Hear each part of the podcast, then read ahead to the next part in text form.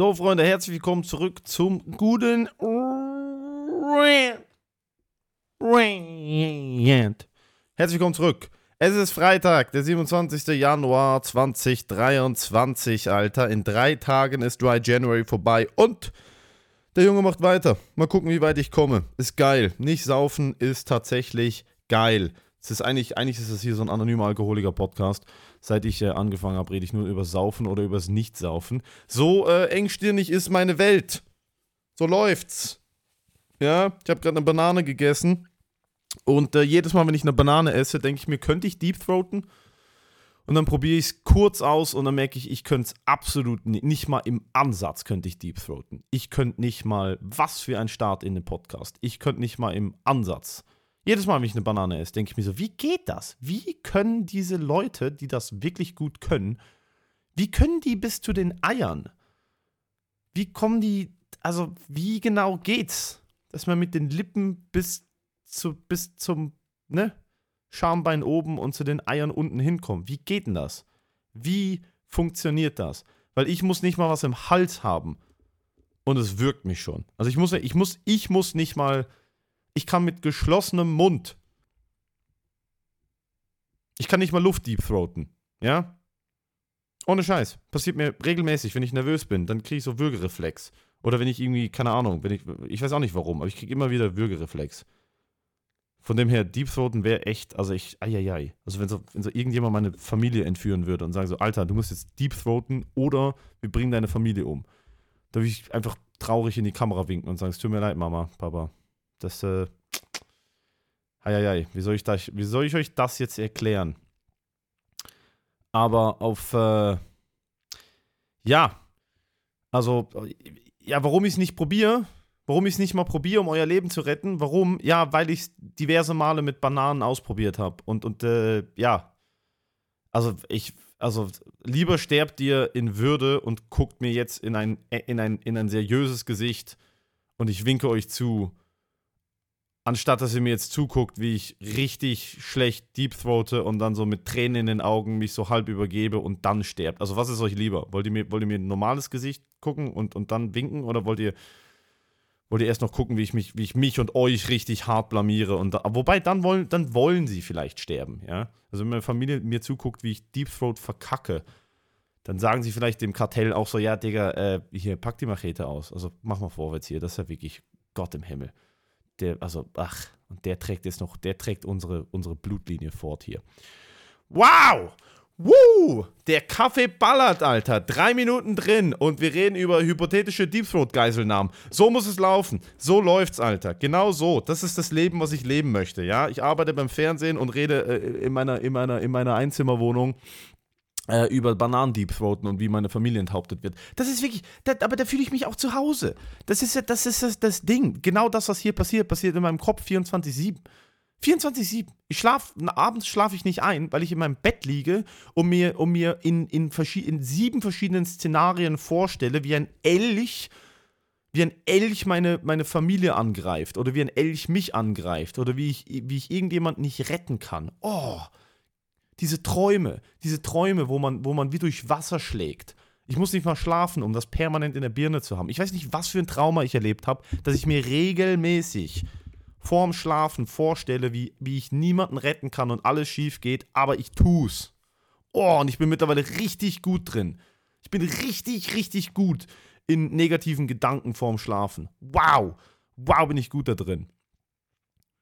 Aber ja, seit ich nicht mehr trinke, ist das nicht mehr so schlimm. Also als ich noch getrunken habe, hoi, hoi, hoi, da lag ich teilweise zwei Stunden im Dunkeln und habe mir wirklich so, wow, okay, gut.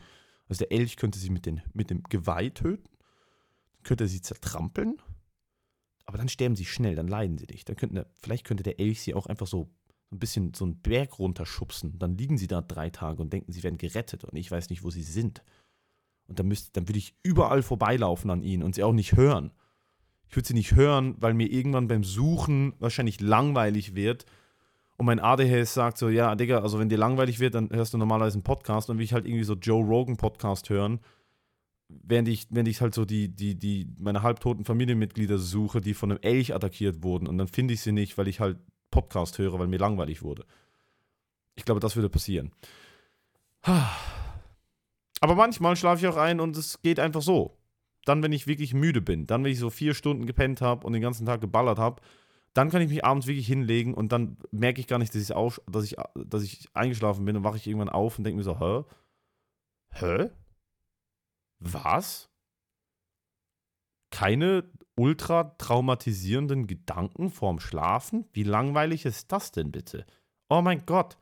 Ich muss mindestens fünf geliebte Menschen verlieren in meiner Vorstellung, bevor ich überhaupt müde werde abends. das wäre mal ein Thema für die Therapie, ja? Meine Therapeutin hat mir vor drei Monaten geschrieben: Guten Tag, Herr Gudenrat, wie geht's Ihnen denn? Brauchen Sie mich?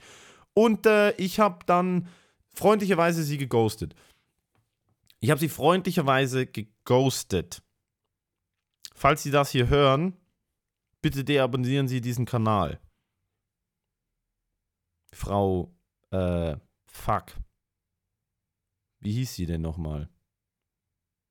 Da merkt man, wie ernst ich die Therapie genommen habe. Ich war zweieinhalb Jahre bei dieser Frau. Sie hat mir extrem viel geholfen, eigentlich. Sich wirklich für mich eingesetzt. Und äh, ich weiß nicht mehr, wie sie heißt.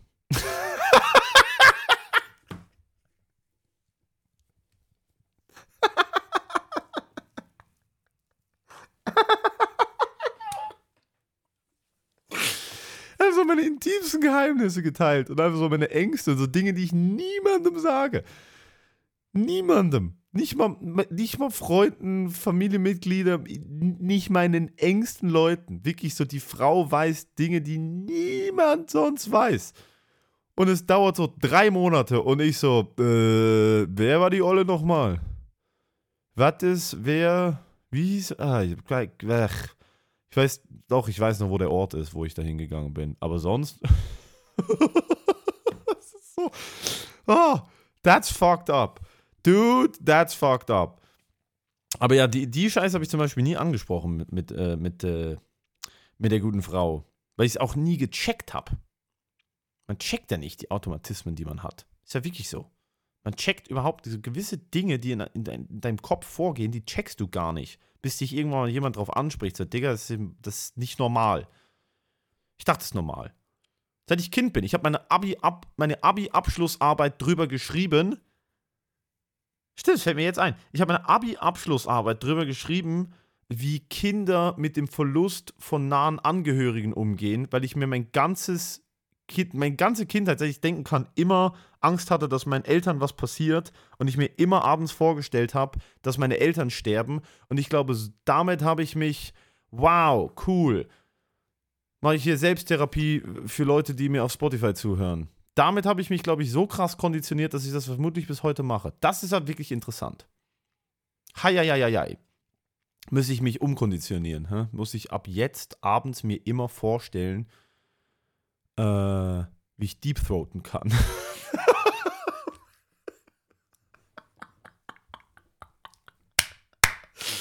ah, Freunde, gebt mir noch zwei Monate, dann bin ich in der Klapse und zwar für immer. Ja, ich konditioniere mich jetzt um. Ab jetzt lege ich mich abends ins Bett und denke mir einfach, dass ich reich bin. Ab jetzt denke ich mir einfach jeden Abend. Jeden Abend lege ich mich hin. Und anstatt ich mir schreckliche, schreckliche Dinge vorstelle, äh, stelle ich mir vor, dass ich einfach sehr viel Geld habe stelle mir vor, dass ich äh, stelle mir vor, ab jetzt, heute Abend gehe ich ins Bett und ich stelle mir vor, dass ich auf einer Yacht einschlafe. Und zwar auf einer dieser Yachten, die so groß ist, dass sie die Segel eigentlich nur so zur Alibi-Übung drauf hat.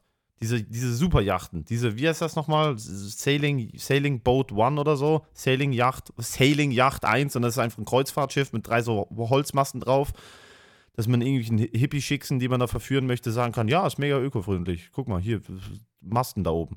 Wir haben zwar ein Batmobil und einen Helikopter, Indoor-Helikopterlandeplatz hier drin und äh, da unten sind drei Jetskis und das ganze Ding hier verbrennt etwa 60 Millionen Hektoliter Diesel, aber das Mast.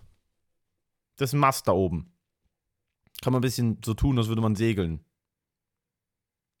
Aber jetzt stelle ich mir vor, dass ich auf so einem Ding einschlafe.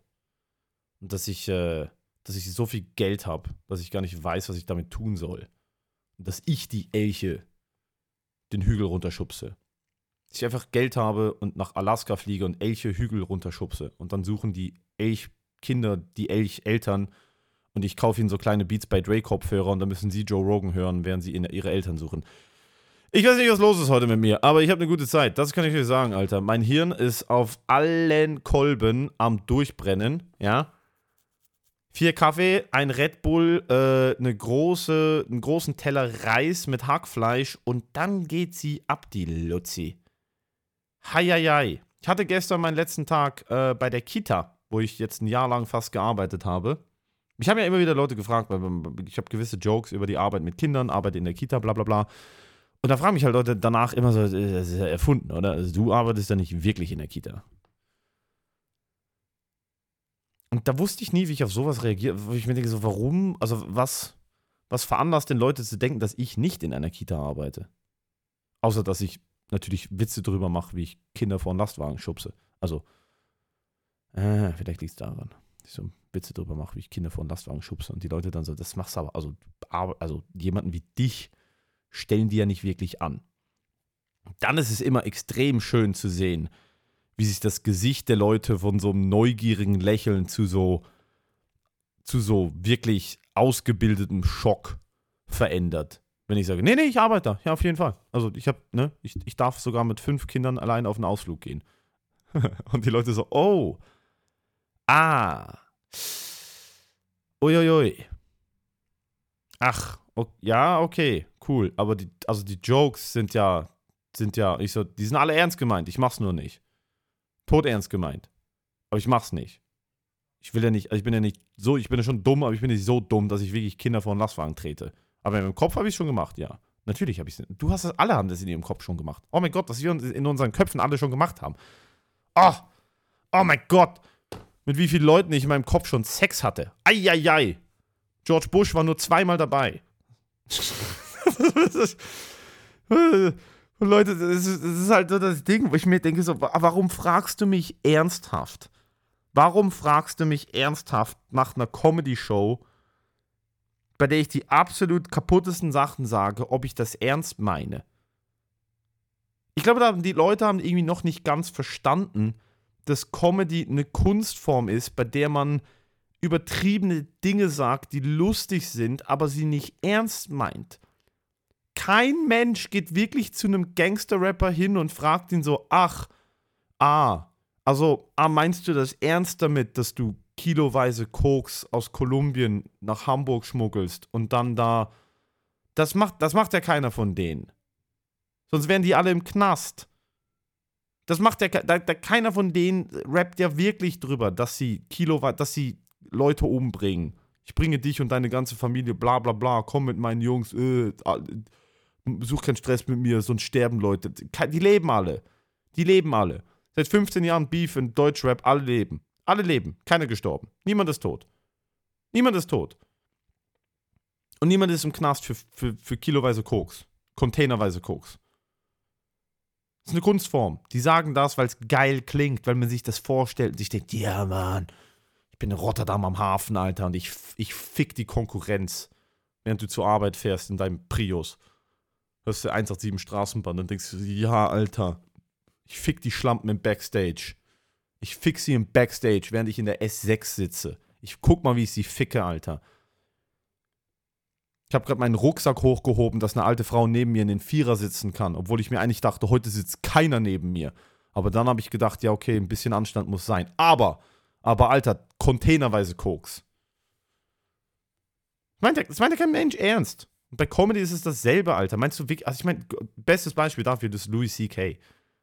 Oh mein Gott. Louis C.K.'s altes, aber auch sein neues Material. Aber das, der Shitform-Skandal finde ich irgendwie so, da war er schon, schon sehr Heyday-mäßig unterwegs. Also vor seinem äh, Sexskandal hat Lou, ich meine, was der für Sachen, Alter, der hat Bits über seine eigenen Kinder. Wo er Dinge sagt, das meint doch kein Mensch, meint das ernst. Ich wette, kommen Leute nach der Show zu Louis so, also, also meinst du, meinst du das ernst mit den Kindern? Also, das so, also meinst du ist das, also wie, wie also Herr CK, wie meinen Sie das denn jetzt mit den, ähm, wie meinen Sie das denn jetzt mit dem, äh, mit dem, dass Sie Ihre, ihre eigenen Kinder hassen? Hassen, hassen, hassen sie wirklich ihre eigenen Kinder? Nein! Nein, ich hasse meine eigenen Kinder nicht. Also ich habe keine eigenen. Ich habe jetzt gerade Louis C.K. gespielt. Ihr wisst, was ich meine. Gott im Himmel. Ich hoffe, euch geht's gut. Ich hoffe, euch geht's gut. Sage ich eigentlich immer an, am Anfang der Episode. Äh, jetzt sage ich es in der Mitte, weil ich am Anfang über äh, Bananendiebsoten geredet habe.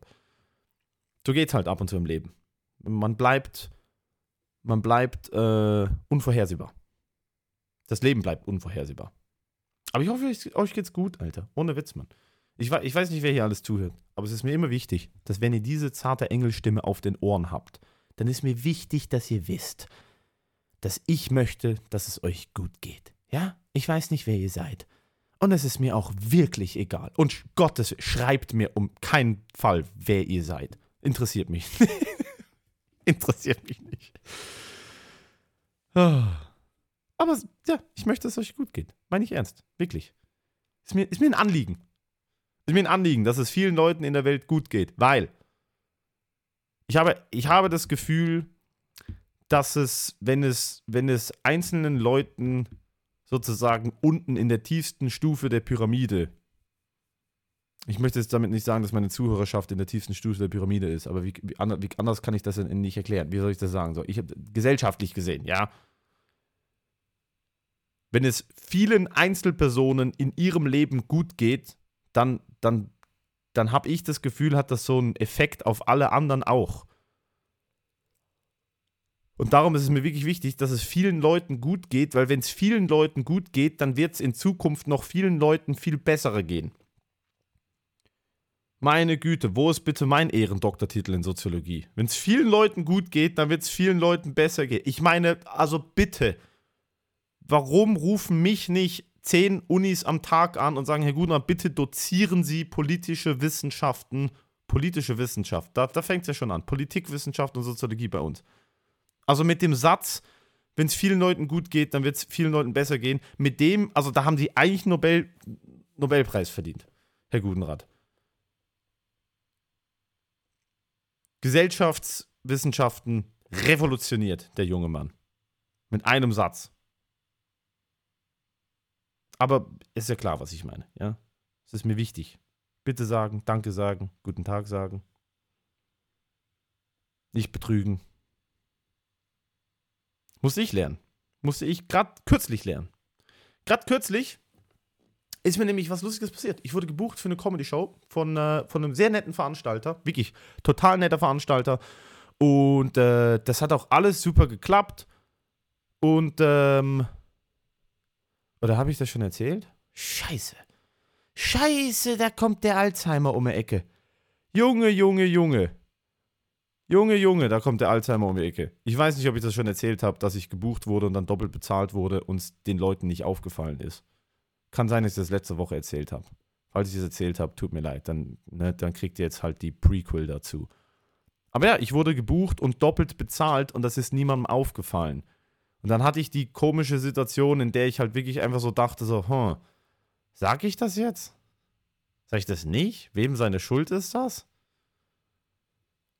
Und dann irgendwann dachte ich so, ja, nee, also du kannst ja, selbst wenn das niemandem auffällt, du trägst das ja dann mit dir rum. Und dann weißt du, dass diese 27 Euro, die du da zu viel auf dem Konto hast, weil du doppelte Gage von je 27 Euro bekommen hast,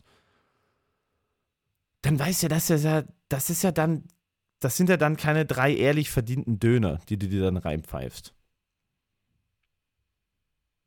Da habe ich da angerufen und habe die Buchhaltung verlangt. Und äh, da hatte ich eine nette Dame am Telefon, die hat abgenommen und hat gesagt, ah, bla, bla, bla, Buchhaltung, bla bla. Und ich so, ihr seid alle komplett behindert. Ihr seid wirklich, wow, wie dumm seid ihr? Wow.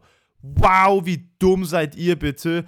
Boah, Alter, also ohne Scheiß, dass ihr einen Abschluss habt, ist ja wirklich einfach. Äh, tu, ich spucke auf euch. Guckt morgen auf euren Kontoauszug. Wiederhören. Bam, aufgelegt.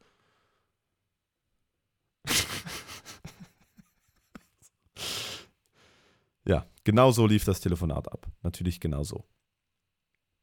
Immer nett sein mit den Leuten, ne? Guten Tag sagen und so. Wichtig. Wichtig! Geil! Hey, ich habe heute nicht so viel Zeit, weil ich mich ver äh, verballert habe mit der Zeit. Ich habe viel zu lange Bolognese gekocht. Ich weiß nicht, warum Bolognese so lange kochen muss, bis sie geil ist, aber sie muss viel zu lange kochen. Ich dachte, das ist eine Sache von einer halben Stunde. Die ist jetzt zwei Stunden da. Ich konnte nicht essen. Darum muss ich jetzt essen gehen, dass ich äh, vorm Training noch äh, richtig vollen Bauch habe. Weil es macht ja kein Training macht ja keinen Spaß, wenn man genug, wenn man so zwei, drei Stunden vorher isst, wie man das machen sollte. Training macht ja keinen Spaß, wenn man dann nicht komplett überfressen hingeht und Seitenstechen beim Aufwärmen bekommt, weil man eine halbe Stunde vorher einen Teller Spaghetti Bolognese gegessen hat. Darum muss ich jetzt essen gehen. Darum machen wir die, die Nummer heute äh, kürzer als normal. Aber ich habe noch was Kleines. Ich habe wieder die Fragen verkackt mit guten Rats, guter Rat. Das tut mir schrecklich leid. Das tut mir auch nicht leid, weil ihr wisst ja, ihr könnt immer auf diesen Link drücken. Aber nee. Was ich aber gemacht habe, ist äh, folgendes. Und zwar habe ich eine Challenge am Laufen mit einem Comedian, mit einem guten Freund von mir. Ähm, ich bin mich gerade, ich bin gerade so ein bisschen ein Bit über Schlafpodcasts am Schreiben und wie lächerlich ich das finde, dass ich ab und zu Schlafpodcasts höre, so einfach so als, als, einfach so als, als Idee. So, also wie weich musst du als Mensch sein, dass du einen anderen Menschen brauchst, der dich in den Schlaf podcastet. Das ist ja wirklich, aber ich nehme an, also die Scheiße hier hören wahrscheinlich Leute so. Die Scheiße hier hört gar niemand mehr. Den Teil hört gar niemand mehr, weil alle nach, weil alle nach der Elch-Story eingepennt sind. Scheiße, so habe ich mir das nicht überlegt. Jedenfalls, er, die Challenge ist, er schickt mir eine Woche lang jeden Abend einen improvisierten Schlafpodcast, um mich zu nerven. Und er hat dann mich gefragt, ob ich ihm im Gegenzug jeden Morgen eine äh, Motivationsnachricht sozusagen improvisieren kann. Und das habe ich jetzt gemacht, fünf Tage lang. Und ich muss sagen, ich habe eine verdammte Freude daran. Ich weiß nicht warum. Ich bin absolut nicht in der Position, Motivationsnachrichten zu, zu geben. Ich bin heute um zwei Uhr nachmittags aufgestanden. Ich habe nichts in meinem Leben erreicht, wo Leute sagen so, wow, okay, also wenn der das sagt, dann. Aber es macht einfach Spaß. Es macht Spaß. Es macht einen großen Spaß. Und darum, Freunde, nehme ich jetzt einen Schluck Wasser.